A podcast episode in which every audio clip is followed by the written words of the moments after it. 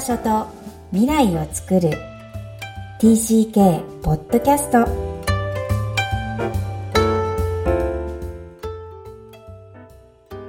皆さん TCK ポッドキャストへようこそナビゲーターのマイコですみきこさんよろしくお願いしますこんにちは。ダジャーハオ、ハイワン。クロスのみきこです。本日は舞子さんとお送りする TCK ポッドキャスト。今日のオープニングは、ズームのスイーツ教室です。はい先日あのお友達と、まあえっと集まった人10人ぐらいでうんズームで、えっと、すごく簡単なおやつを教えて、みんなでまあその場で一緒に作るっていうのをやったんですね。1時間半ぐらいで。え、それってで何ズームがはい10台だから10のズーム上にお部屋があって、それぞれがそのお家にいるってことね。まあ、お部屋っていうか、だから一つのズームの、なんかミーティングルームにみんなが入って、入ってくる。でだからからギャラリービューにして、だからみんなが見えるようにして。10の家庭からズームに入ってきてるってことでしょ？そう。はい。それがスイーツ教室。室ってことだよね。スイーツ教室。うん。で、で今ね、こう、いろんな、あの、例えば料理家の方とかね、もはいういろんなことがコロナでオンラインになったから、そうやって実際に有料でね、お料理教室とかオンラインでやる方もすごく増えてらっしゃるんですけど、うん。まあ私は全然プロじゃないし、オリジナルでレシピは考えたりとかはできないから、ただ、こう、自分が、こう、普段、こう、すごく簡単なおやつとか、シンプルに、シンプルなもので、お砂糖を使わないでとかやってることを、なんかみんなにシェアできたらいいねってお友達と話して実現したんですけど、まあだから無料で、なんかおしゃべりしながら作るっていう感じで、それがなんかすごく楽しかったんですうん。ね。えー、確かに、ズームでこう、うんじーっとドキドキしたね、けど。うん座って画面見るよりも何かを作業しながら全員が作業してんでしょ？そうそう。うん面白いだから、こう、みんな別に常にそこに映ってるわけじゃないんだけど、みんなキッチンでそれぞれ作業してるから。でもなんか、ちゃんと聞こえるようにはしてるから、質問があったら言ってもらって、こんな感じでいいですかとか、例えば混ぜるのこんな感じでいいですかとか、こうやって見せながらやったりとかして、うんえー、なんか、新しい。いいですね。それ子供の料理教室もいいかもね。なんかどそうやってうん包丁を使うかとかさ。なんか、そうね。ねうん、うん、うん。しかもなんかこう、教室ってまあ一応今日言ってもらったんですけど、そんなこう、かしこまって全然学ぶって感じじゃなくて、だって私が実際教えなくたってできるようなことばっかりなんですよ。うん。ただ、お菓子作りってね、うんこうイメージ結構みんなハードルが高いでしょ？特に日本の人は。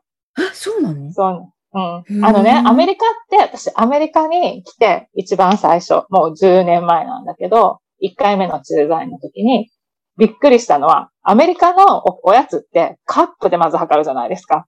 1はいはいはいカップ、小麦粉、ドバーとか、うんうんうん。油、2分の1カップあーそうかそれがない、まず日本に。あー日本は、グラムなんですね、まず。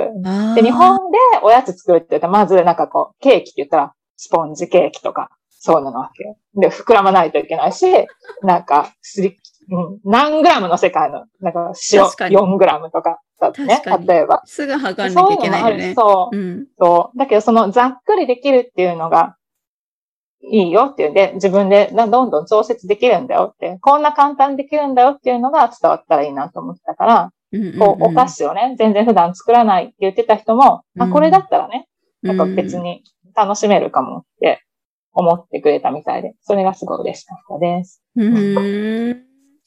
そうか。ズームでヨガはやっても私スイーツ教室なんて行ったことないわ。はい。面白いと。思いました。探したら、ちょっとやってみてください。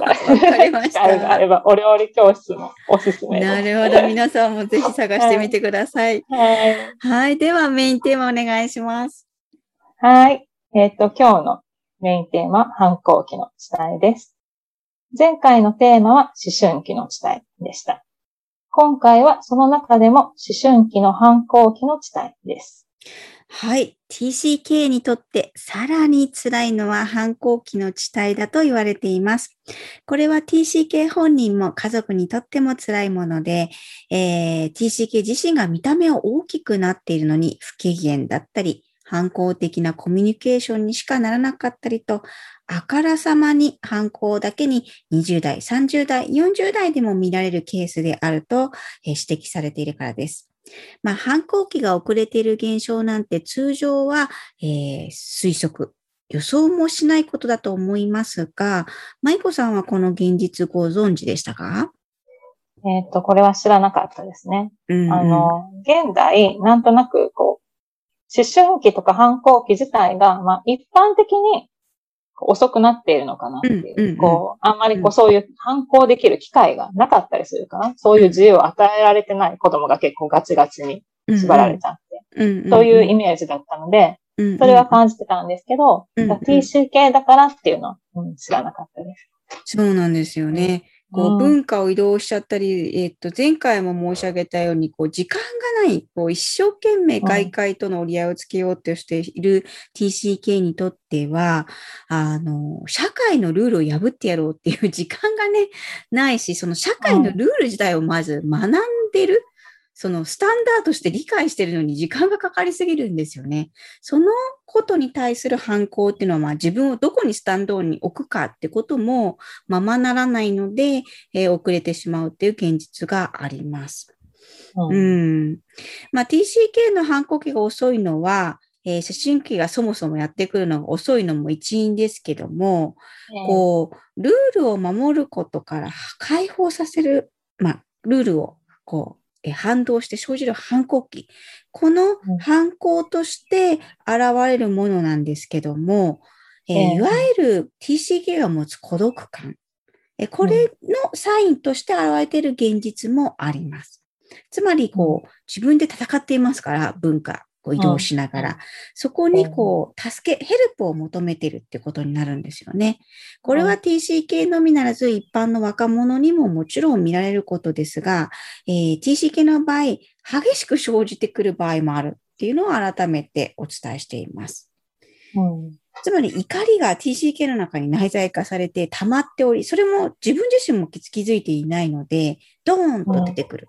で、また両親にボーンとぶつかってくるって。まだね、ぶつかってくれるならいいんですけど、まあ、どっちにしろ両方ともこんなに大きく出るから、これが思春期とか反抗期とかわかんない場合もあるかなっていうふうには、なんかうん想像できますね。こう、異常だっていうふうになっちゃうのか。はうんい。どうですか怒りっね。ていうのは、具体的にこう何に対する怒りなんでしょうか？うーん、一概にどうなんだろう。私が感じるのはこの孤独感と連動していて、やっぱ孤独って寂しい、悲しい、ううん。ん辛いとか、えー悔しいってことにもうん。なるとは思うんですけど、この孤独感が自分が分かっていない TCK もあるんだと思うんですよね。忙しさにかかまけて。あでも本当はうん。心の底は、えっ、と、孤独な思春期。うん。他者と違う周りと。だけど、うんここに所属しているけど、仲間のような感じがしてて仲間じゃないと認めたくないからうん孤独も認めたくないみたいなね。うんうんなるほど。うんだから、この怒りの下にある、こう、孤独感、寂しさ、悲しみ。なんかそういうのが、うんすごく、うん溜まってるってことですね。うん。ねその悲しいっていうのを認めてあげれちゃえばいいんだけどね、なかなか勇気がいることだからね。誰だって嫌だもんね。寂しいとか、自分は一人だって思うなんて。でもまあ、うん、TCK に限らず思春期振り返るとみんな持ってるかとは思うんですけどね。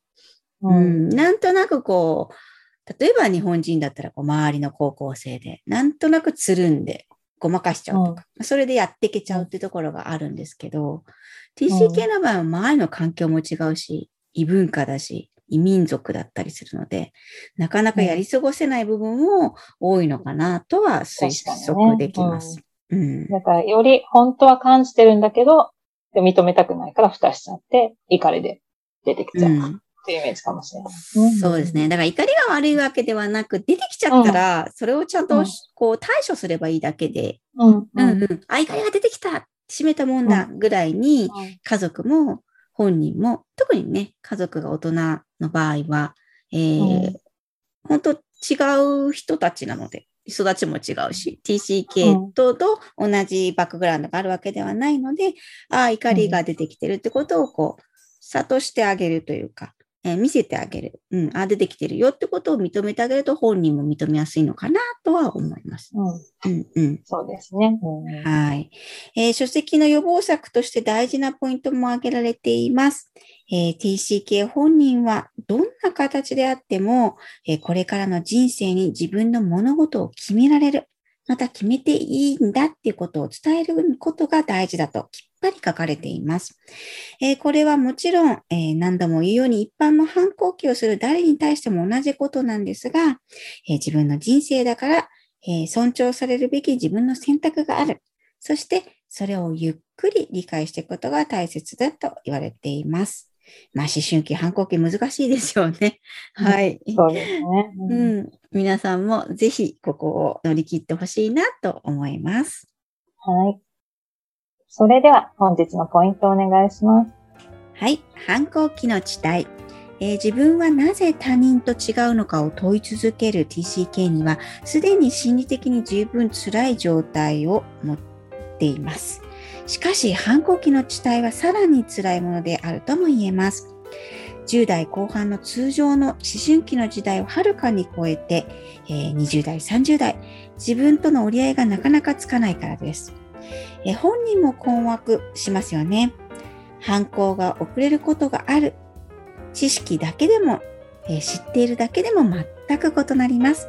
TCK とその家族は、この仕組みを理解された時点から、いつでも行動の改善ができることを知ってください。今日も TCK のいろんな気持ちにありがとう。この番組ではお悩みや質問を受け付けています。また、TCK をさらに知りたい方のために TCK オンライン基礎講座も開催しています。詳細は育ちネット多文化で検索してホームページからアクセスください。さらに、ポッドキャストを確実にお届けするために、購読ボタンを押して登録をお願いします。みきこさん、ありがとうございました。ありがとうございました。バイバイ。